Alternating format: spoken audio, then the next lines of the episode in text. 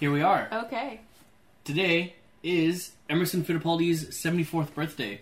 He is the first, Is it really? yeah, his Oh. first, the first Brazilian world champion, first Brazilian double world champion, and he is the, he's one of the most highly regarded drivers of the 70s. He's one of the only remaining drivers from the 70s still alive to have won a championship. Yikes. All of the drivers from the 50s are dead well, yeah. I all of mean, the that champions, Was, what? yeah. Seventy years ago now? in 80. No. 70, you're right. I'm talking about like well cuz most of the drivers in the 50s were in their 40s, Uh-huh. meaning that they wouldn't be alive now, they'd be like 120. No, I know, but I mean, Yeah. even if they were young, like that's still seventy years ago. Yeah. Like, Yeah, Sir Sterling was the last driver the l- the last like really successful driver in the 50s and he died in 2019. He was like 95 or something. Yeah, he was born in like 1929. Jackie Stewart, I, to my knowledge, is the oldest Formula 1 champion out how there. old is he? 78 Okay, 79? so not like old old, but he's old, I guess. yeah Although to be fair, I work with people who are like literally hundred years old. yes So. if we're gonna go chronologically yeah it's it's jackie stewart emerson fittipaldi nigel mansell alan jones nelson piquet oh and mario mario andretti so it's jackie stewart and mario andretti are the two oldest i'm not sure which of them is the oldest Okay, but they're right around the same. they're age. right around the same age Okay. So there are two drivers remaining from the 70s to have won a championship. I know, rip. There are two drivers left from the 70s. Uh, there are, let's see, all of the drivers from the 80s except for Ayrton Senna. Mm-hmm. All of the drivers from the 90s are still alive, and all of the drivers from the 2000s. Okay. So we're set for about 40 years, I want to say, maybe like 20 until Stewart's probably going to, you know, leave us in a couple of decades. So, anywho, this is 1982 okay. a little bit of preseason shit.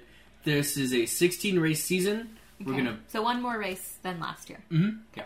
The teams and drivers in 1981 championship order, going from the constructors championship. We haven't really talked about the constructors. Those are the teams. Okay. The constructors championships don't matter to us right now because we're focusing on the drivers, Right. M- specifically Nelson Piquet. Williams are piloting the FW07C, FW078, or excuse me, FW07D, FW08, and they all have the Cosworth DFV V8. Carlos Reutemann is only here for the first two rounds. Mario Andretti picks up the slack after the third round, but he's only there for the third round. Okay. Derek Daly takes Mario Andretti's spot Uh huh. from the fifth round to the 16th round. Mhm. KK Rosberg is there from the first through the third round. He misses the fourth. He's there from the fifth through the 16th round. Okay. He ended up moving from Fittipaldi. Okay. So KK Rosberg was with Fittipaldi. right, I The remember. Fittipaldi outfit didn't do really well, but KK Rosberg was incredibly talented. So okay. Frank Williams was like, yeah, fuck it. Alan Jones retired and he was not persuaded to come back. Oh. Uh, during the offseason, Williams Frank was Williams- like, "Have fun, enjoy your retirement, no, buddy." Frank Williams really wanted him to come back. oh, I thought you meant they didn't even try. They were like, No, "No." Frank Williams tried really hard. Okay. He couldn't get him to come back. Well- Jones later came back around 1986 with the original Haas team. okay. Uh, not eh, no relation to current like Gene Haas. It was Carl Haas, who was a different guy, who's an Okay. engineer. Uh, he literally just came back for the money. Yeah, See, that annoys me because I feel like that means that he like blew through what he had, and he was Oh, like, "Oh shit, I hikey. need more money." yeah. Mm-hmm. li- li- But you make so much money already. Like, just live within your means, people. Okay, it's Yeah. fine, it's fine. invest your money. You don't even need to invest. Just don't overspend. No, invest your money. I mean, you should invest, but you don't need to to survive You- when you're making that. If much you're money. making that much money, you should be spending less than like five or six percent of what you make a year. literally, or donating at least donate like the max amount that your state lets you claim on your taxes which is like usually like 30% so then you don't pay taxes you just claim it off as like a charity donation which is what your boy's gonna be doing anywho Okay. so brabham uh, is a constructor brabham ford to be specific they have three cars this year they have the bt49c bt49d these two cars have the cosworth dfv v8 okay. and we've also got Brabham BMW with the BT50. This is powered by the M12 13 1.5 liter V4 turbo. Okay. So it's a four cylinder car with a massive turbo. This is BMW's entry into Formula One, pretty much. Okay. It's going to garner a bit of success. It's not going to be that successful, it's going to be quite unreliable Okay. because Gordon Murray and BMW are still ironing out the kinks. But Well, so okay. Question. Yes. And this is probably dumb. BMW, do they still provide cars to teams in Formula One? No. Because I know like like Racing Point is a Mercedes AMG team. Yeah, they're pretty much a B team. But I mean like so they use Mercedes cars, right? Uh, no, they use Mercedes engines. BMW stopped supplying engines in 2009. The last time they supplied an engine was with Sauber. Sauber now is Alfa Romeo Racing. Peter Sauber Mm-hmm. Okay. just lent them like the naming rights to Alfa Romeo, Okay. and so the current Alfa Romeo team is still Peter Sauber's team, Mm-hmm. and Peter Sauber was the last team to race with BMW power back in 09. Okay. But So- they don't use BMW power anymore. Okay. Nobody that was uses my BMW question. power anymore. Okay, yeah, great. They left because of the whole financial crisis. Anywho, Oh. so Nelson Piquet is Brabham Ford's driver. Brabham Mm-hmm. Ford and Brabham BMW, they're two separate constructors entries. Right. Because remember how last year you, as a constructor, had to take part in every single race? Yeah. That's where I think I caused a bit of confusion for you because I meant to say that every constructor had to partake in every single race, not the drivers. Okay. So that's where I fucked up. So when we go like at the end of the season and talk about like the championship standings, BM, uh, Brabham BMW and Brabham Ford are going to be two separate entries. Nelson Piquet used the BT50 in the first round, the fifth, and through the sixteenth round. The fourth race wasn't attended, and we'll be discussing that later because it's pretty important. Okay. In the BT49C and the BT49D, So these are the Fords. these are the Fords. They were used for the second and third round only by Nelson Piquet. Okay. Ricardo Patrese moved from Arrows. He was now Nelson Piquet's teammate. Mm-hmm. For the And first, Patrese didn't do bad last one, right? Like, No. last season. No, not at I mean, all. He He wasn't had a great, pole- but he wasn't bad. he had a pole position, Okay, so so he did better than very reliable. Fucking Grabowski. this isn't the first time that Ricardo Patrese is going to be a number two driver. so he's average. He's that He's guy average. you want to have as your teammate to stay stable. Yes. Okay, great. For the first round, Ricardo Patrese is using the BT50, Which the is the BMW. the BMW. The second and third race, he's using the BT49. The fifth race, he's using the BT50. The sixth through the eighth race, he's using the BT49. okay, Races 9 through 16 were with the BT50. so he just switches a lot. he he was the test mule for the car. That's why. Oh, okay. Yeah. So because he was a number two driver, he was the one who They had didn't to. care if he won. They didn't care. Okay. No. Renault had Alain Prost and Rene Arnoux for every single race. Okay, Ligier Matra had Eddie Cheever and Jacques Lafitte. Both drivers missed the fourth round. Ferrari had Gilles Villeneuve for the first through the fifth round. We'll get why he didn't, you know, partake in the rest of the season. Okay, Didier Peroni was there for the first round through the twelfth. okay, Patrick Tombe took over from the ninth race through the 16th. okay. Mario Andretti took over from the 15th to the 16th race. He was in cart after the 1981 season, but he came back for the, the last two races. okay, McLaren Ford had John Watson and Nicky Lauda. He came out of retirement. Both drivers didn't make the fourth round. McLaren had the most experienced pairing in F1. Watson had 123 races at the start of the 1982 season that he had entered, and Lauda had 116, which is super important for the Constructors' Championship if you want Okay. points. Lotus Ford had Elio DeAngelis for the first three rounds. He missed the fourth round, but he was there from the fifth round through the 16th. okay. Nigel Mansell was there again for the first three rounds, missed the fourth round, but he was there after he was there for the fifth round through the eighth, missed the ninth round. He was there for the tenth round, missed the eleventh round, Oh my god. and Nigel Mansell saw the last last four races, uh, races twelve through sixteen. So so many people are missing the fourth round so far. yeah, Okay, okay, we'll get there. Okay. Roberto Moreno took Nigel Mansell's spot. He took uh, round nine. Okay. Geoff Lees. I think that's just Jeff. No, it's spelled Geoff, and we're gonna call him Geoff. No, but that's how you spell Jeff sometimes. I know, and it's gross, but we're Okay. gonna call him Geoff. Geoff Lees was contracted for the eleventh round, Okay, just filling in for Nigel Mansell. okay. Arrows Ford had Brian Henton Mm-hmm. for the first three rounds. Mauro Baldi for the Moro. Mauro Baldi for Okay. the first three rounds. He's European. Uh, missed the fourth round. It's still Morrow. Yeah, Still Mauro. Say it like an Italian from New York. Mauro. Mauro Baldi s- missed the fourth round, but he was there the fifth through sixteenth. What the hell is with the fourth round? Mark Schur had been contracted to see out the last nine, uh, 11 races. He was there uh, um, from round 5 through 16. Alfa Romeo had Andrea De Cesaris and Bruno Oh, Crash Giacomelli. Race is back. Yep, did crash race. Hero Ford had Michele Alboreto and Slim Borgud. I don't like that it's Tyrrell, but it's spelled Tyrell. Yeah. Slim Borgood only saw it the first three races of the season. Mm. Brian Henton took over from race four to see out the rest of the season. Ensign Ford had Roberto Guerrero, who missed Okay. the fourth, fourth round. What the hell? Theodore Ford had Derek Daly for the first three rounds. Jan Lammers took over from the fifth round through the seventh.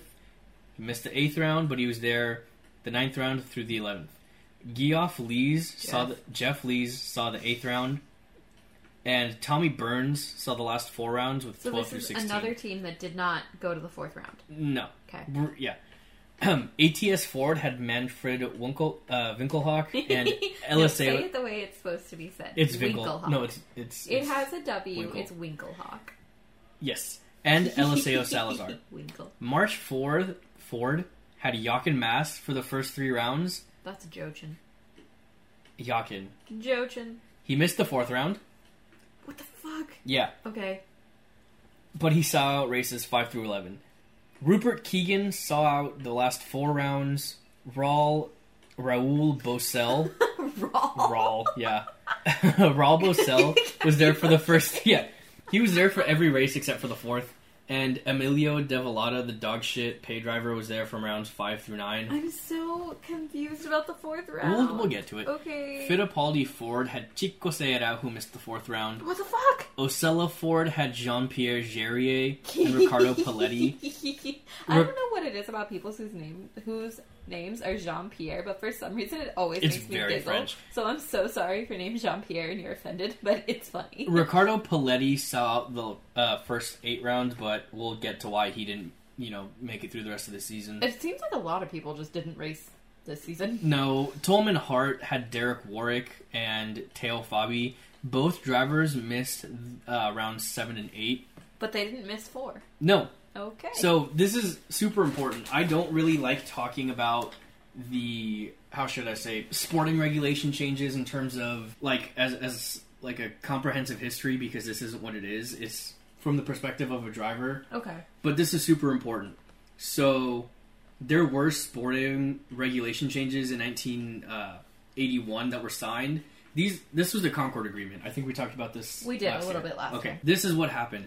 All teams under the new Concord Agreement, all teams were obligated to attend every single race. The driver survival cell was now made mandatory, meaning that the driver, like the tub that the driver sat in, was supposed to be a survival cell. It had to withstand a certain amount of force at different angles. Right. It was safer for the drivers. And now carbon fiber was now seen as the way to achieve driver safety, right, Right. in the survival because cell. it's stronger, lighter. Lotus and McLaren were the two teams that had built full car- carbon fiber chassis. Okay. So like the bodies of the car, They the were tubes, everything was safer. all carbon fiber. Okay. Yeah. It's a lot lighter, it's a lot stronger, and it's a lot Mm-hmm. more durable. Another thing that happened was the grid size increased from 30 spots to 34. However, this meant that pre qualifying was now mandatory since only 24 cars were allowed on the race start. Okay. So 14 cars had to vie for, or excuse me, 10 cars had to vie for position, Hmm. meaning that the slowest five teams wouldn't make it. So my thing is, all teams are obligated to attend every race, right? Yeah, But Mm-hmm. even if we they're just went through, and a ton of teams missed the fourth race. uh, this is we'll we will be getting to that. Okay, okay. We will I'm, be getting I'm jumping to the that. gun. I'm just a You're- little confused. Yeah, you're pulling the trigger. I'm sorry. Super fast. By the way, I don't know if you noticed how many pages of notes I have. Does it say? Wait, I don't have my glasses on. I can't see. 34. Oh my god, we're gonna be here for a year. Yeah, probably. Every race counted towards the championship as opposed to the best 11 finishes. Oh. Yeah. Okay. That's another thing I hadn't noted earlier, but it didn't really affect the championship that much. Turbos began to make a return okay. because ground effect was, you know, not really Right. the way to go. Some teams were still using the DFV, and as a result, they were down on power. Mm-hmm. Teams got around this power disadvantage by using a loophole Oh, in God. how the weight of the car was measured. Certain liquids were allowed to be refilled during a pit stop. That Okay. was fuel. Fuel was predominantly the, Yeah. the thing that you could refill. Naturally aspirated cars were built very underweight. So the weight limit was about 585 kilograms, somewhere around there, right? That's what the cars had to be. That's just like the body of the car. That was the minimum that they were required. But they filled the cars, they had tanks in the cars filled with just water. They just Why? yeah, we'll get to that.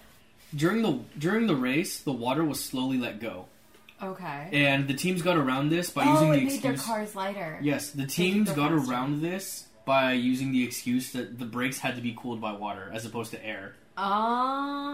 Oh, okay. Good for that. Mm-hmm. So, ground effect side skirts made a return in 1982. Yay! So- we love that. The super stiff suspensions weren't everyone's favorites, but that's what was agreed to under the Concord Agreement of 1981. okay, Qualifying tires also made a return. okay. Each driver had two sets of qualifying tires, and this would later become a problem for some. Okay. We'll get to that. Okay. Four companies now competed. So Avon was a tire company, Mm-hmm. right? They supplied ATS, Ensign, March, and Theodore. Okay. Pirelli supplied March, Fittipaldi, Arrows, Osella, and Tolman. So March is just double dipping. Yeah. Okay. That's Well, I need to make sure. funny.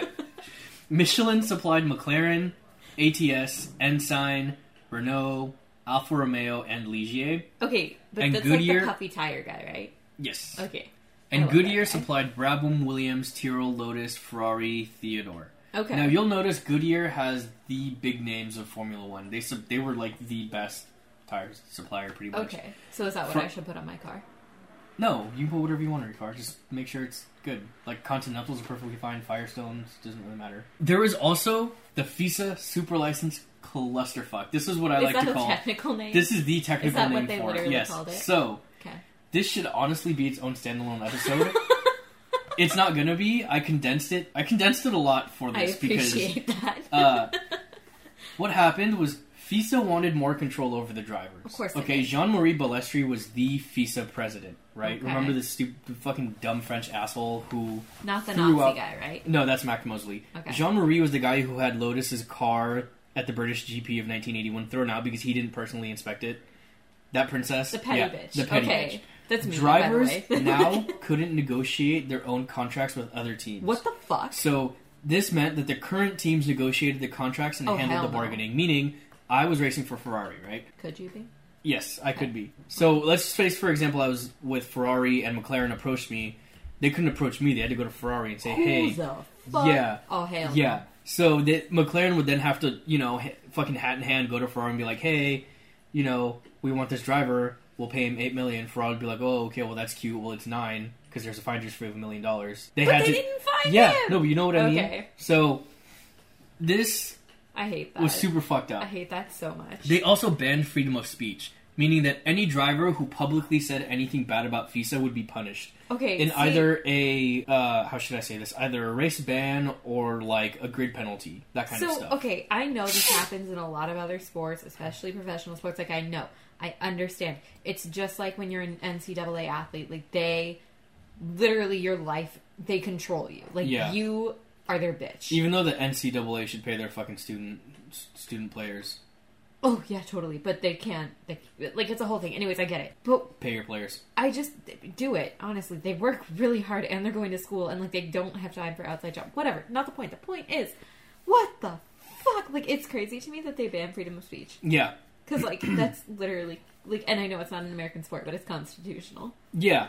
Okay. Well, yeah. So Not an Bernie American Ecclestone sport, though. was pissed at both of his drivers Why? We'll get to this in a second. He fired Piquet and Patrese to prove that they were expendable. No! Jean Marie Balestri was a massive asshole. Well, that's, I mean, yeah. He gave drivers an ultimatum sign the super license agreement, the new super license agreement, or fuck off.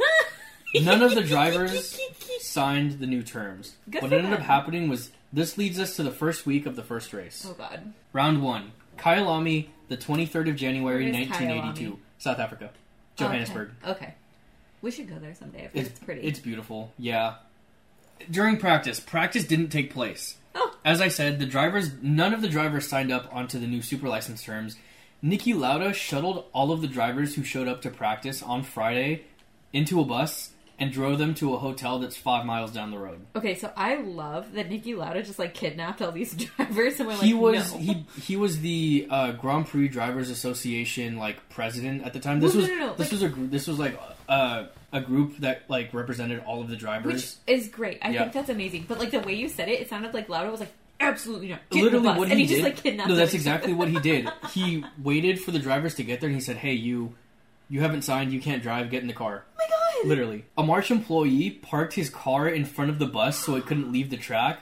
Five drivers got out of the bus, picked it up, and moved it out of the way. Who the fuck?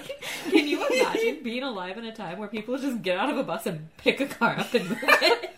yeah. So they moved the car out of the way because this March employee was like, "Well, what the fuck? We're paying you all this money. Just sign on to the terms. You're just a driver, right?"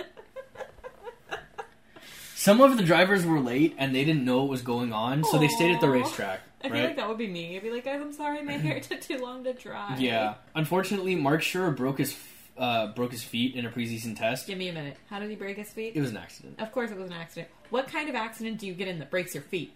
You know what? I've already done so much research. I didn't really bother. I'm pretty sure it was like an act, like a activity accident. Like he was either driving or he was doing some idiotic adrenaline sport. And Patrick Oh, Tomei like, t- wait, so like not even driving. driving. I don't in remember. a Formula One. I car. don't. I, I don't remember. Okay, He anyways, broke his feet. Broke his feet. and Patrick What Tomei the took his fuck? spot. Well, yeah, Tom Bay was like, "All right, cool, you Yeah. can break your feet." Qualifying took place. Okay. PK in the Brabham BMW was second. So does this mean all the drivers signed now? We'll get to that. Okay. Just- okay. you're okay. jumping the gun a little Okay, bit. I'm sorry. The turbo cars dominated qualifying because of the high altitude. right. Okay. please, because So a if there's too turbocharger. much math, I may explode. No, there's no math. Okay. So a turbocharger works by sucking in air Oh yeah, yeah, yeah. We went over as the this. car I moves. remember. It spins a little turbine. That turbine then is powered back into the engine. The turbine also like collects. The... Anywho, yeah, I remember. We talked about it last time. yes. So the new BMW partnership was looking pretty bright. The car Good was for super him. fast because Okay. PK was He was a good obviously- driver, Yeah, he was a great driver and he and capitalized he had a on good that. car. Okay. Patrese was fourth. oh my god, he actually had a teammate who placed. Yeah, which was much better than Hector Rabake, who, you know, Yeah, well, Mierda. Arnoux, Nice. Rene Arnoux took pole though. okay. Renault introduced the turbo five years prior in 1977, and the turbo investment was actually starting to pay off. Okay. At the time in 1977, nobody really looked at the turbo and thought that it was fruitful, but they were scared. They wanted to ban it originally because they Right. Mm-hmm. were like, we know the potential that it can have. John Watson and Niki Lauda were 9th and 13th. That just Which felt for like. Lauda, I mean, that's not bad considering he just took a year off. His Yeah. face is like half melted. I mean, he's he's doing okay. I don't know Lauda, about Watson. he could Lauda, have Lauda been better. took three or four years off because he retired, I think, in 78 or 79. Oh, that's right. Yeah, way back. Okay, so he's So- he's doing okay for just coming Nikki back. Lauda was. Oh god, I don't want to. I don't want to get too ahead of myself because in 1984, Nikki Lauda wins We something. don't need to talk about what he wins in 1984. We're on 1982. What are you doing? Co- oh, You're jumping okay. the gun. Yeah, Pulling the breaking the trigger too continuity. fast. Nikki Lauda had a reputation for being somebody who wasn't a great qualifier, but it was exceptional in race. Yeah. in races, he tended to favor a race setup because the race was where you made your points. Right. In the race, speaking of, Piquet retired on lap three after he spun off because his brakes began to fade, What is a? meaning that like when you go to hit the brakes, they stop working. Oh shit. It's not just like the brake pedal freezes. It's like you hit the brakes and like you they wear out pretty much. oh fuck. Yeah, I I would literally like yeah. Ricardo's If that happened. yeah Ricardo Patrese's turbo blew up and he also retired. Wait, Pro- like exploded? yeah, Okay. turbo failures are super common. Okay. Great. That sounds safe. Prost went on to win the race. Good for him. Mm. A tire puncture on lap 41 saw his wheel disintegrating, and when he and then then he entered the pits. Right, well, I he- would hope so. He, he went on to take the lead calmly as he made his way through the field. was like, which yeah, is it's fine. pretty It's good. fine." So yeah, this is where Nelson Piquet pretty much started his year off, Okay. super fast, but and spinning out 'cause mechanical brakes. retirement. Yeah. Okay. Carlos Reutemann was actually second. I still can't believe he's like racing this season. Rene Arnoux, Lauda, and Rosberg and Watson rounded out the last points finishing positions, Crazy. meaning the standings to date Prost has nine points, Reutemann has six, Arnoux has four, Lauda has three, Rosberg has got two, John Watson has one point, and Nelson Piquet is on zero. This is the last podium for an Argentinian driver to date. Wow. Yeah. This takes us to the second round in Hakarepawa, the 21st of March, 1982. So, in practice, the water cooled brakes were introduced by the DFV teams in order to claw back some of the power deficit between them and the turbos. Right. Brabham reverted back to the BT49 because they wanted to further develop the BT50. Okay. And the car was very fast but unreliable. The BT50, as we just saw, Yeah. was on the front row but not reliable. So in qualifying, Prost took his pole position. Gilles Villeneuve was second. Rosberg, KK Rosberg in the Williams was third. Okay. Uh, he was the highest placed non turbo car. PK and Patrese were seventh and ninth. They were both running the old BT49D variation. And in the race, Nelson PK actually went on to win it. Oh, good for him. Rosberg was second. Okay.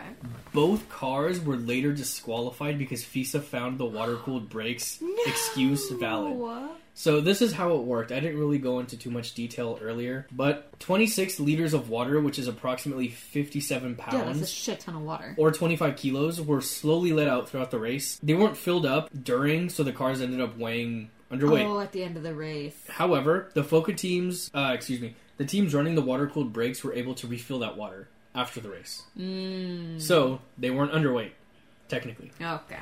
Foca teams, the Foca teams were pissed and they bo- boycotted the San Marino GP as a result. Remember, Formula One Constructors Association, these are the garagistas. Yep. Brabham was one of them. They're led by Bernie Ecclestone. Right. Prost was later given the race win. Watson and Mansell rounded off the What? podium. That makes me Like so they, mad. they didn't work Some out. people are just sin. Yeah. Like, good for you, yeah, but like also fuck off. yeah, literally. I just can't. I don't know. I Probably- like look at cake and I gain ten pounds. Carlos Reutemann retired right after this race. Patrick Head, Williams' technical director, said that when he was with Carlos, he felt like Carlos didn't have his heart in it anymore.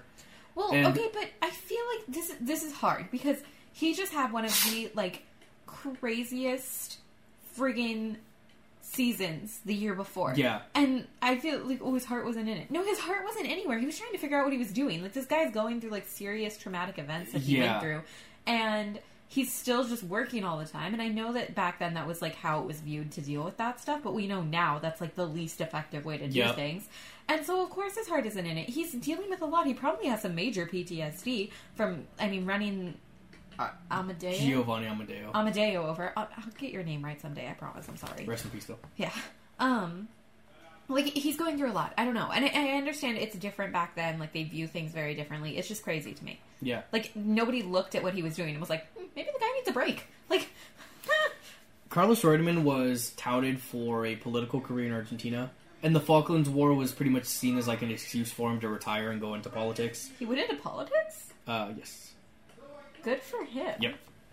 Also, sorry if you hear my roommate yelling again. I mean, apartment living. He's am I playing right? Warzone, and that's understandable. Oh my god! No, it's not. Manfred Winkelhock scored his first ever points in F1 with the AC- ATS team as a result of the disqualification. Nigel Mansell scored a podium. It was the second of his career, and his first was in Belgium the year before. So the championship standings to date are Prost leading with 18, Watson had 7, Reutemann had 6, Arnoux had 4, and Mansell had 4. Okay. PK was still on 0.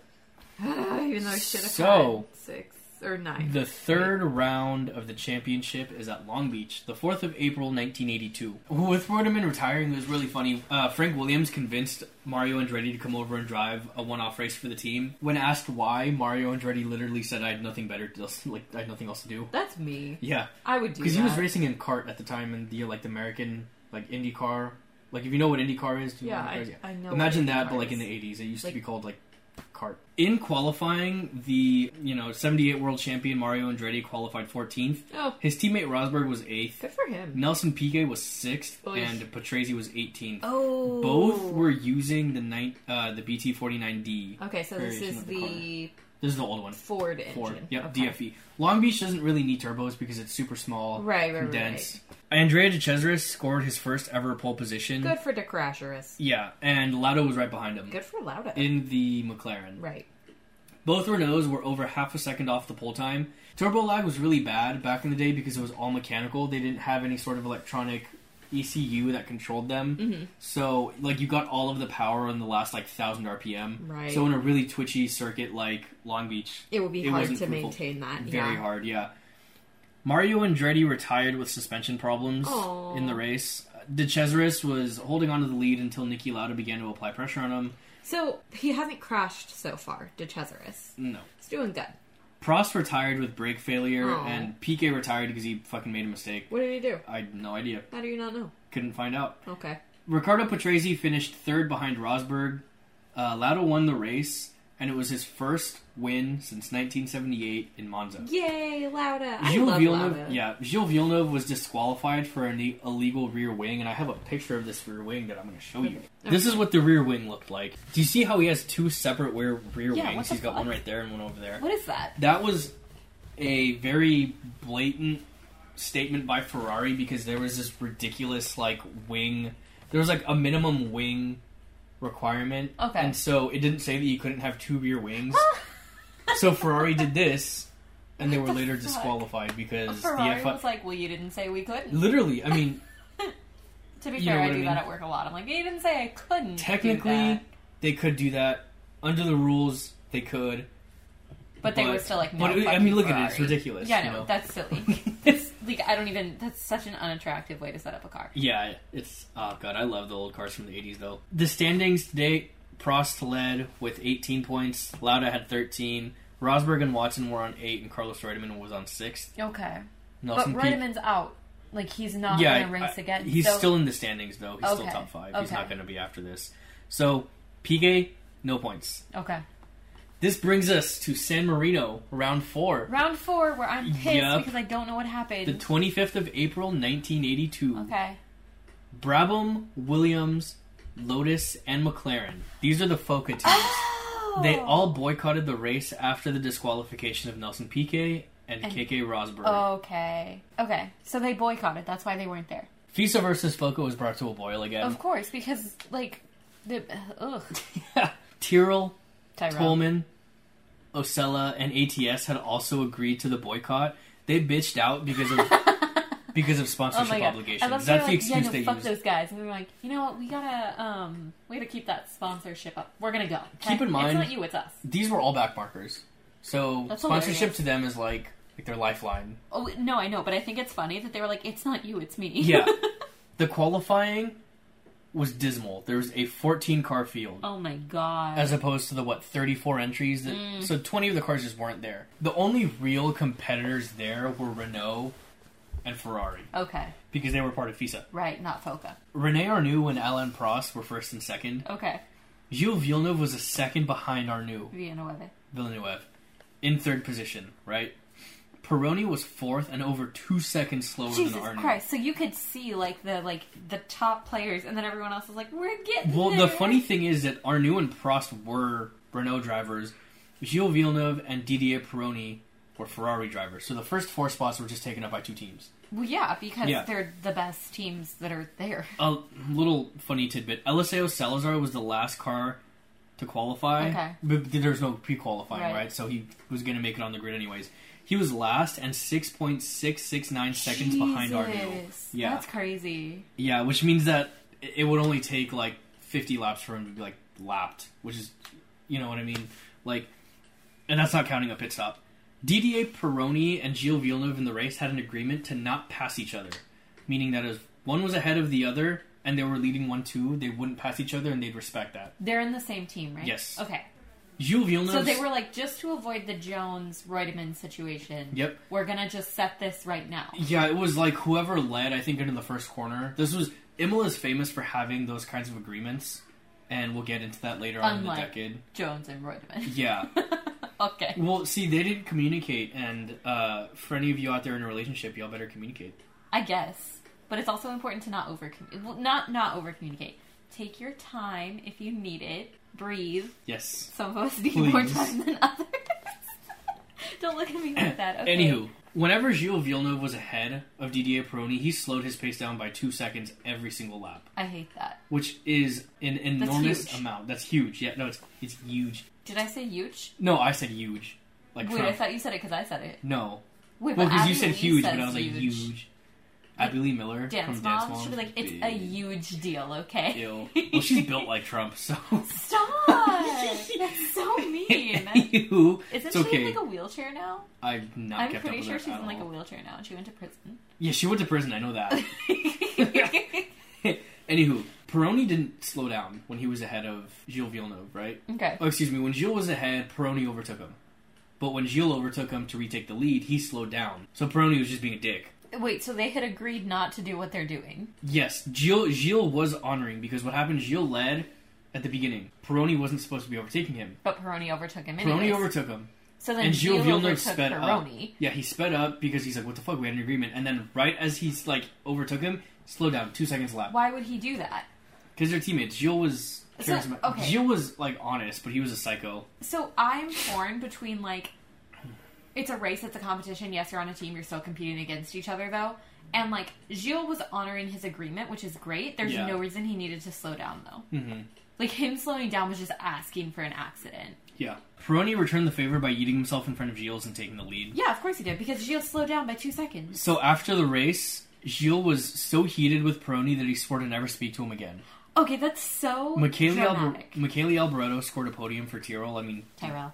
yes. It's Tyrell. Tyrell like, I Williams, know yes. it's Tyrell, but it's Yes. Tyrell. It's spelled- Manfred Winkelhock was disqualified for being underweight. I know this you is mean the his first. car, but that just sounds so bad. Yeah.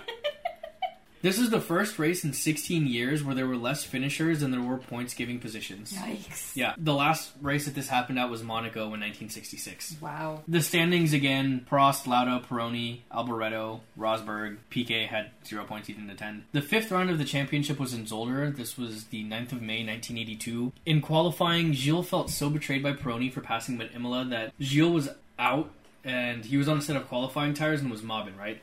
He was he had already planned on entering the pits and was just driving fast and he wasn't gonna go for a faster time, but he was just being Gilles and speeding like fucking crazy. Okay. Jochen Mass was on the racing line out of uh, Butte Corner when he saw Gilles approaching. Okay. So what happened Drivers was moved to the right. Instead of just one. So if one had moved to the right, they'd have been fine. Gilles Villeneuve was flung out of his car Oh my god. and into the air, and the car came nose first, crashing Oh my god. down. The seat was literally thrown out Oh god. of the car, and his helmet was thrown off too.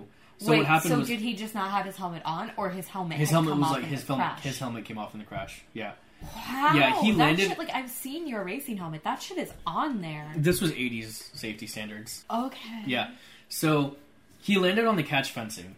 Villeneuve. did- Vil- yeah, Vi- his Villeneuve- body. Villeneuve. Yeah, he was flung out of his car. What the Yeah. fuck? Derek Warwick and John Watson pulled over and went straight to him. He was. Gilles was taken to the hospital and was diagnosed with a fatal neck fracture. Obviously, this fucking guy. He died at the age of 32. He was He incredibly was young. so young. He left behind his son Jacques and his daughter Melanie. And Jacques races, right? Jacques. Jacques was the Villeneuve. 1997 world champion. Villeneuve- Champion. Somebody tell me how to say this. Jacques man's name Villeneuve. again. Villeneuve. Villeneuve. Villeneuve. Yeah, yeah, that's perfect. What the fuck? Yeah. Okay. Qualifying had eight minutes left, but it was canceled. Oh, wait. So they'll Ferrari- cancel. They will. Give me a minute. Give me a minute. They will Oh, God. cancel Jesus Christ. Kill qualifying me. because of, no, because a driver yeets himself into fencing because he's driving recklessly. He, he no, it was a miscom misunderstanding between two drivers. because one of them was driving recklessly. No, one of them was on qualifying tires, but he was just okay. He was driving reckless. reckless Thank whatever. you. He- They will cancel qualifying. An innocent mechanic who did nothing wrong except be clumsy gets run over and dies, Mm-hmm. and they're still like, "Eh, we're fine, keep going. Yeah. Okay. So Ferrari pulled out his other car as a mark of respect for the driver. You know- Again! I don't want to talk. One more time. Innocent mechanic died. It's fine. I'm fine. I'm okay. Enzo Ferrari and Gilles Villeneuve were incredibly close. Gilles was like a pretty much like a son to Enzo Ferrari, and there are plenty of photographs out there of Enzo Ferrari and Gilles Villeneuve like just sitting next to each other. That kid scared me. I'm sorry. they were sitting next to each other, like on the, at the same height, which is super important because for Enzo, if you were sitting next to him, you'd have you a would chair be that was below like, him, yeah. you'd have a because chair that he's- was, like, a little It's a lower. Mm-hmm. big like Italian thing where like men who are like like if you're above someone, you are literally above them. yeah, I, Gilles I get wasn't that. They were like they were equals. Enzo That's loved crazy. this guy. I mean, that's yeah. that's a big thing, yeah. especially for old traditional Italian men. So we're gonna go ahead and have a moment of silence for um, Gilles Villeneuve. Nelson Piquet was 10th and Patrese was 11th. Both were running the BT50. Prost and Arnoux locked out the front row again. Rosberg was 3rd and Derek Daly was 15th. Okay. Piquet finished fifth in the race. It was his first finish of 1982. Yay. Patrese Oh, retired wait. after spinning out. He was only fifth though. Yeah. Uh, he scored, what, two points? Okay. I mean, John- still it's two points. John Watson won another race after taking the lead from KK Rosberg. Okay. KK wasn't doing well because his tires were worn out, Mm. um, but he finished second ahead of Cheever. And uh, this was the first points, I don't know why I find Cheever's name. funny, the but I first do. podium for Eddie Cheever. Good for him. Chico Serra scored at one point, and this was the, not only the last points for Fittipaldi, but the first and only point for Chico Serra. Yikes. So Niki Fittipaldi Lauda- only had one driver this season. I think so. Wow. Okay. Nicky Lauda was disqualified for being underweight. He, he, he. I know it's his car. I'm sorry. I just. It's so funny. The standings to date are Prost with 18, Watson has 17, Rosberg, Lauda, and Peroni, and then Piquet had two points. Well, what about Reutemann? He has four points. Yeah, but he's not Oh, because He's they not didn't done. win points. No, I mean recently. he he had retired. Oh. No, he's retired. He's not good. I I took him out of the championship. But fuck that. Guy. Oh, Yeah, okay. he's well, not you even didn't in the the last standings. time, so But that's because he had retired like at the end of that race. Okay, okay. Doesn't matter. Anyway, Okay. we are now at Monaco, the 23rd of May, 1982. In qualifying, Ricardo Patrese was second, and Nelson Piquet was 15th. Jesus. Yeah. Rene Arnoux took pole again. Bruno Giacomelli in the Alfa Romeo was third. He was very underrated, um, but he retired the race with a half shaft failure. In the race, Ricardo Patrese won his first ever race. A high attrition rate saw the last few laps be a clusterfuck of retirements. It was literally called the race that no one wanted to win. Oh, Every leader for like the last three or four laps retired for whatever oh reason. my God. Yeah, PK had a turbo blowout and he retired, so this was a very dismal championship, um, like defense, like a title defense. Yikes. Didier Peroni in the Soul Ferrari was second. So Ferrari only has one car in the game now. Yeah. Mhm. Mm-hmm. Because they retired the car after Villeneuve. V- Vin- Villeneuve. Villeneuve? See, I always say his name like it's Villeneuve and I confuse myself. Villeneuve yeeted himself into a fence. Okay. Mm-hmm. Yeah. So the top three positions in the championship are Prost with 18, Watson with 17, Peroni had 16, Rosberg was on 14, Patrese was on 13, and PK was on 2. So you can see that the top five, I should say, Mm-hmm. are very bunched together. Like you could swing at any moment. If Patrese Yeah. won another race, he'd be leading. And then you have PK. Yeah, and then you have PK who he wasn't still doing has very two well. points. However, being the first like race win for a driver and having it be Monaco, that was also super special. Round seven takes us to Detroit on the sixth of June, nineteen eighty-two. Okay. It's the sixth different race in the United States ever to be Wow. held in the United States. Okay. Yeah. Good for them. It was the first in the Motor City. Which I find ironic. Yeah. And that's one of the reasons they held it at Detroit was because people were like, oh, it's in the Motor City. Tolman didn't participate in the Grand Prix because shipping costs are probably believed to be the reason. It was super expensive. to ship the car. yeah. Oh my god. they were like, fuck no. Patrick Tombe was given the role of number two driver at Ferrari. You know what they didn't have back then? What? Amazon free two day shipping. Sponsor us. Yikes. Amazon sponsors. Patrick Tombe didn't take part in the Grand Prix, though. Oh. Qualifying, Piquet failed to qualify. Oh. Mm-hmm. Yikes. Yeah, he was cut out during the split qualifying sessions. This was the first time ever in his career that he had failed to qualify. That's rough. I can't imagine. Like, especially right after. Mm-hmm. right, after winning the championship. after winning. Thank you for Yeah. saying what I couldn't. Patrese was 14th, but only set a time in the second qualifying session when the track was damp and the conditions weren't ideal. Oh. Both were running the new BT50, so there were Okay. still some kinks to iron out. Mhm. Winkelhock was fifth in his ATS, which is super high Mhm. for a shitty back marker. Prost took another pole position, but he was still qual- uh, recovering from his crash in Monaco, where he fucked up his feet. So what did he So he do was to- coming out of the. He came out of the tunnel and went to the hairpin. It wasn't really Mhm. a hairpin back in the day. It was literally just like a little fish swoop. Okay. So like a chicane. It was uh Chicane? no, because now the the corner that you have right after the tunnel now is a chicane, but what you had back then was sort of just like a little like It's a corner. it was kind of yeah. I'm you can call it a chicane. Just call it a corner. It was a corner. Yeah, Okay. really weird. Prost was coming out of that, I think, and he spun out because the track was like wet or something. What? Yeah. Oh, and he injured his feet. Yeah, That's it. pretty bad crash, Okay. but he's he's okay. Well, clearly, In the race, Watson won again. good for him. This was the first mention of something that was later given to Senna. It was called the Lap of the Gods, where Watson went from fourth to first to win the race. Wow. Watson started 17th on oh the my grid. god. Yeah. Piquet didn't score any points. Oh. Yeah. Okay. So Watson leads the championship with 26 points. Peroni had 20. Prost has 18, followed by Rosberg, Patrese, and Piquet down. With his With- two It points. was a cute little two points, yeah.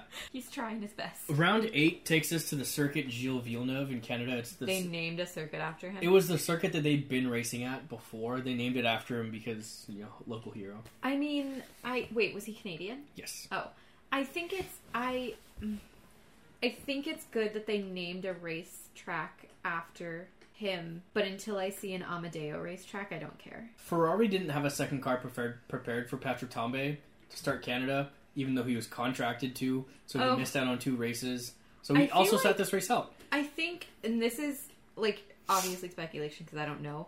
I feel like Ferrari did that on purpose. I feel like he was like that nobody, like no one who's replacing Gilles Villeneuve, Villeneuve Mhm. should be racing on his track, literally his track. Yeah. I think that's a very like intentional like accidental with air quotes around it situation. Yeah, I agree.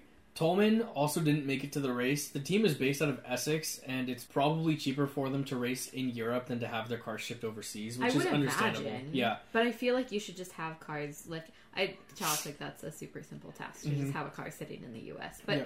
like that's I guess it makes a lot of sense why Formula One isn't as popular in the US because it's so expensive. it is so and you expensive need like and six races in the championship just to have like a chance at you know well right that and like marketability.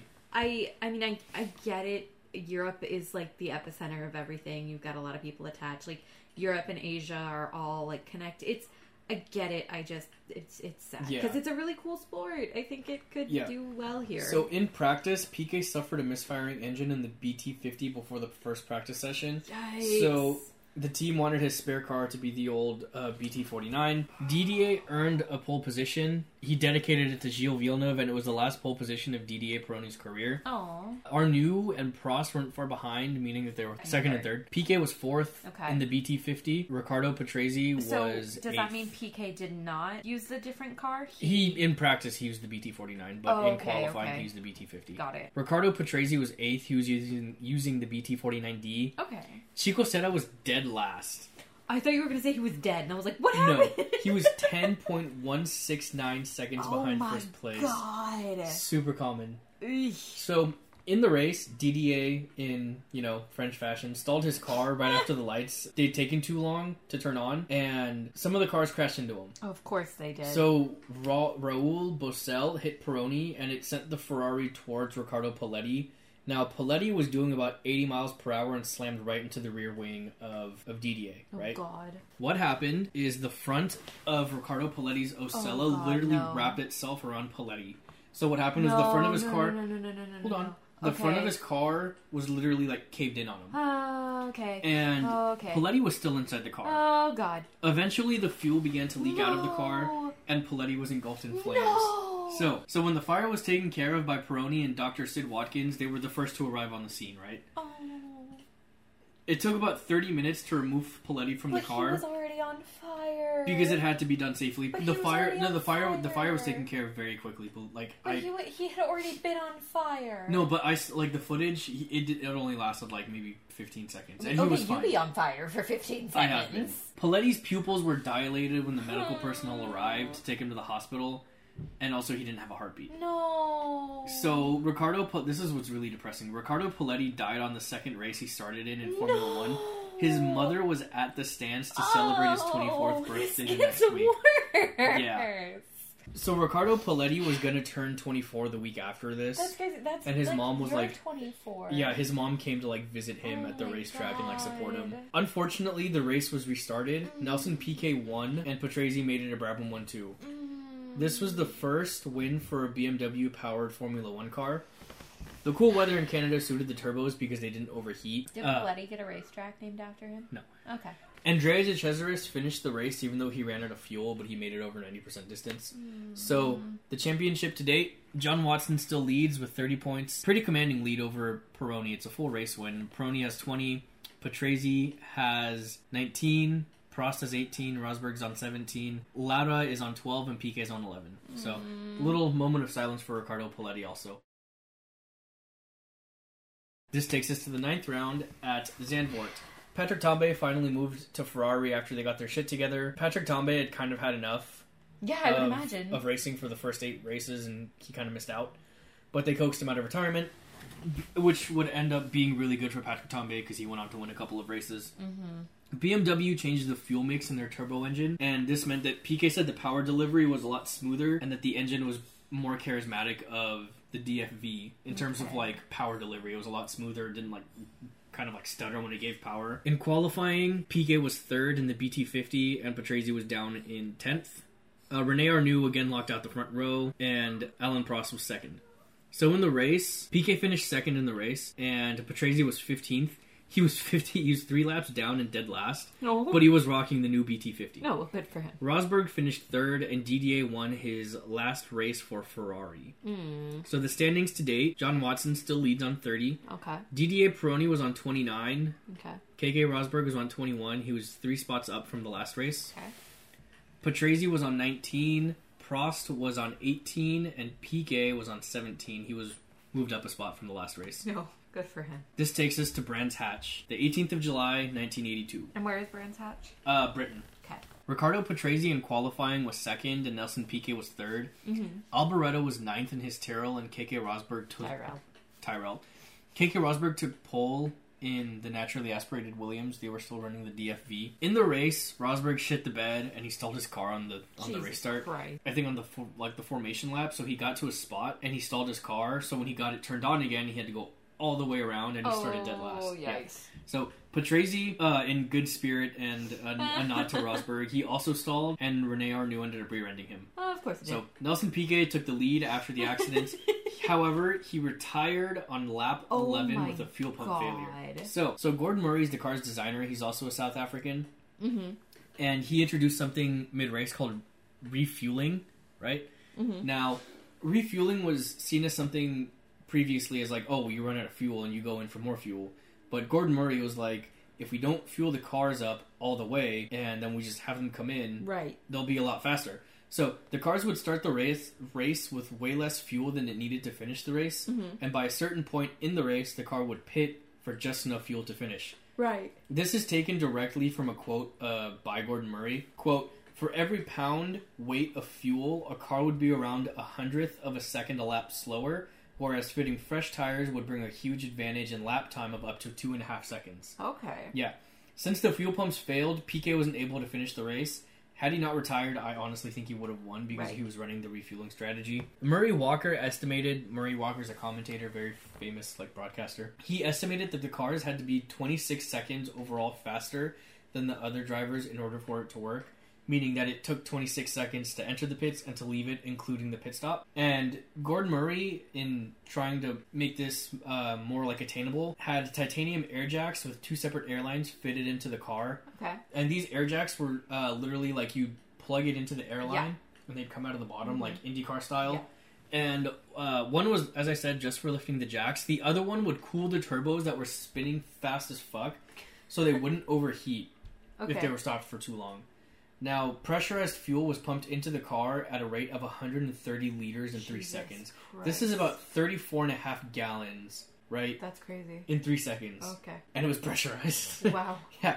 So Murray recorded the pit stops, right? Gordon Murray recorded the pit stops and played them back to the mechanics so they could practice pit Okay. stops, fitting the tires as fast as possible, making sure that when you go to put the fuel pump in, it's there and whatever. Nicky Lauda went on to win the race. Mm-hmm. Good for him. Peroni was second. Patrick Talmadge in the Ferrari was third, and it was his first ever podium. It, was a, it was a Ferrari two three.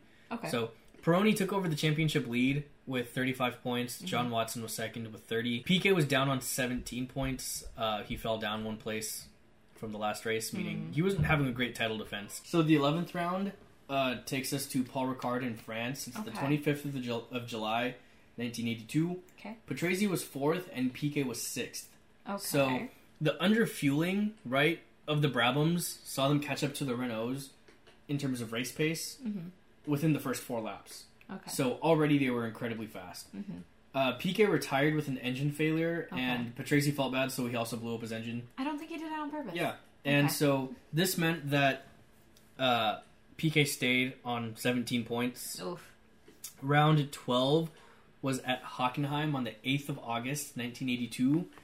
During qualifying, Didier Peroni had provisional pole and went into qualifying on top, right? Okay. Meaning that the fastest lap on practice was provisional pole, so that if qualifying on Saturday didn't take place, Sunday, the fastest time from practice would be used for pole position. Okay. So he was one second faster than second place.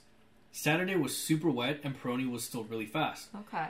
when Alan Prost was driving really slowly because he couldn't see, Didier Oh, hit the back God. Oh. of Prost Renault. No. The Ferrari was launched over Prost's car and came crashing down. Didier Peroni broke both his legs and his career was over. Okay.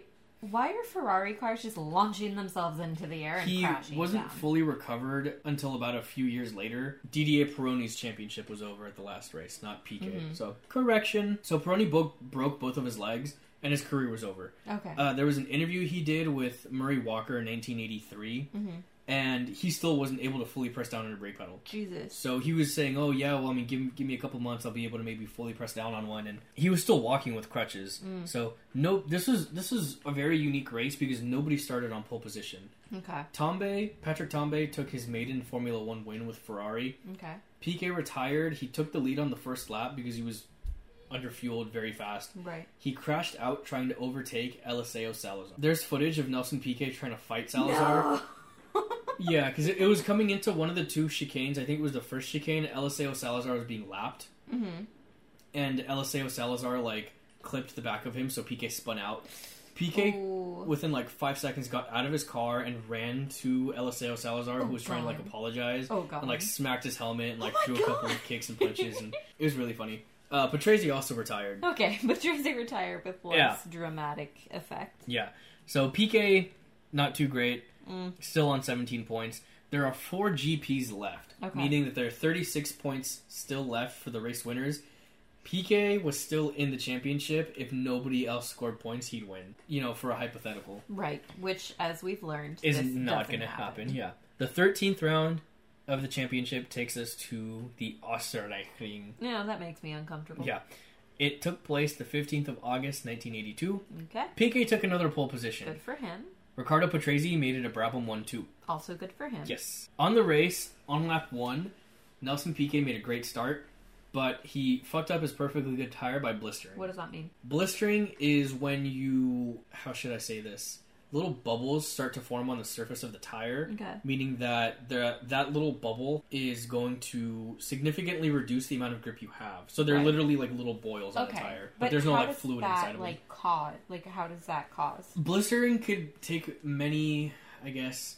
If a tire overheats because Okay. it's rubber, and if you've ever seen rubber get heated up, it like boils. Those Mm-hmm. are those are blisters. So that could be one thing. You could flat spot your tire, meaning you could brake really hard. Mhm. If the brakes lock up, the tire will the, the car literally just moves like this, and Mm-hmm. the, the tires aren't rotating, Okay. so they get flat spotted. They could blister. Oh. Got it. That's the, those are kind of those are the kind of scenarios Okay. meaning that PK pitted a few laps early. He signaled to the pit as he was going by that he would be coming in. The pit crew was not ready for PK, and he was No. Oh stationary for a full minute before the car was touched. my god, I'd be so pissed. Yeah, Patrese took over the lead, and when he came into the pits, his pit stop only took 15 Oh seconds. He still had the lead when he came out, meaning that Gordon Murray's refueling was now seen as a, a strategic Clearly, must like have. it helps. Yes. It's amazing. However, Patrese would later retire with a few laps to the end after his engine gave up. So it works if your engine works. Yeah. okay. Elio DeAngelis took his first ever win for the for Team Lotus, and it was his Okay. fir- the first one of his career. Okay. PK is somehow still in the championship fight with 17 points on the board and 17, 27 points left Okay. because Didier Peroni is leading with 39 points. Now Right. Didier Peroni is not going to win the championship because his legs are broken. Oh my god, that's right. He can't race. Yep. KK Rosberg made his way up to second in the last couple of races. He's up to 33 points. John Watson is on 30. Lauda follows, and so does Prost, and then DeAngelis. This Okay. takes us to Dijon. The Mustard GP. Mustard. it was actually called the Swiss GP. No. No, I know, but like the actual name of it was like the Swiss Grand Prix. I mean, maybe, but because no. Sweden had outlawed motor racing after this this, this horrible 1956 crash. Dijon is near Switzerland, so but it's they not just in. Do you mean Sweden? Those are different places. Swiss, babe. No, that's Sweden. Wait, no, those are Swedes. Wait. They didn't want to call it the French GP again. Yeah, For they were like, whatever stop reason. with the French. they already had one in, with Paul Ricard. So in qualifying, Patrese outqualified Piquet in third. Piquet was down in sixth.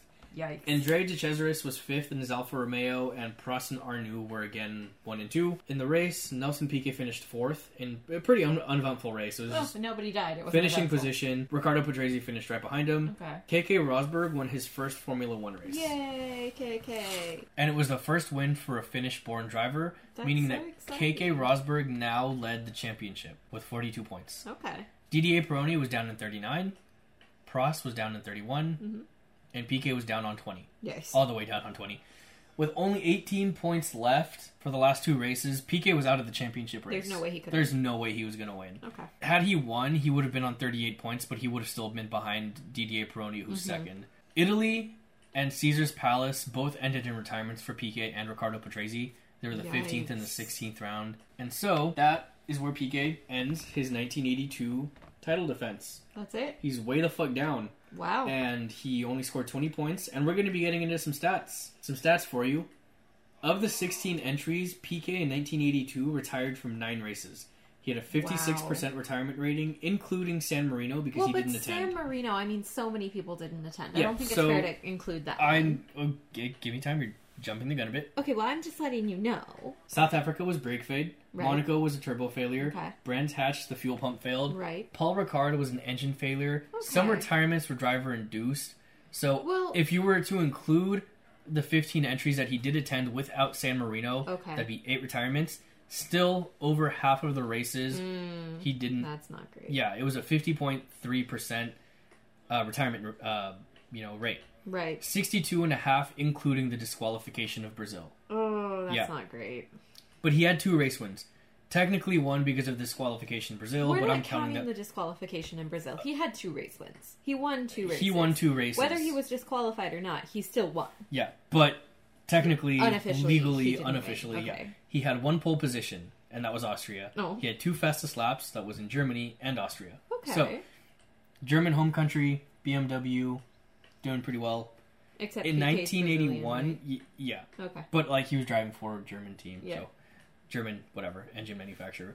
Compared to 1981, where he had four pole positions, three race wins, and only a quarter, uh, 25% retirement rate, he had no mechanical failures with the BT49. So yeah, the mechanical failures this year really messed him up. Yeah. that's all bad. high key, I'd and be that- so pissed. yeah. That that's where PK finished his his championship, Damn. 1982. Absolute okay, dog shit. That's terrible. Not because of PK though. He was a no, no, phenomenal no. driver. Like he he absolutely could have been much better this season. Yeah. but this is this is the first season with PK that I'm actually seeing how the mechanical failures really were what was holding him back, and not just the fact that he was in the process of learning. yeah, because like I, his first what two three seasons he was like it was clearly He's- he had bad he- mechanics but yeah. he was still like learning like he wasn't gonna win even without the mechanical failures this Right. season he could have won but his car just fucked him over Very much. that's annoying Very much so. The next episode will be 1983, which is another phenomenal year for PK. is And then it we're going to breeze through 84 and 85. Probably going to try not to uh I'm going to try not to go too in depth with the next couple of next couple of years. Like I don't know, nobody's giving us any real feedback, so we just got to know if you want us to keep Well, we doing have, this like, like, super in-depth thing or three not- listeners yeah. so. So one is me by the way i listen to my own podcast i'm that egotistical to- asshole I have to edit this so I don't fucking ever. yeah. Let us know. Follow me on Instagram, jonathan.sanchezortiz. That's it. don't we all Anywho, have covid we will catch don't all you have COVID. on I the don't have next COVID. one. yeah i guess so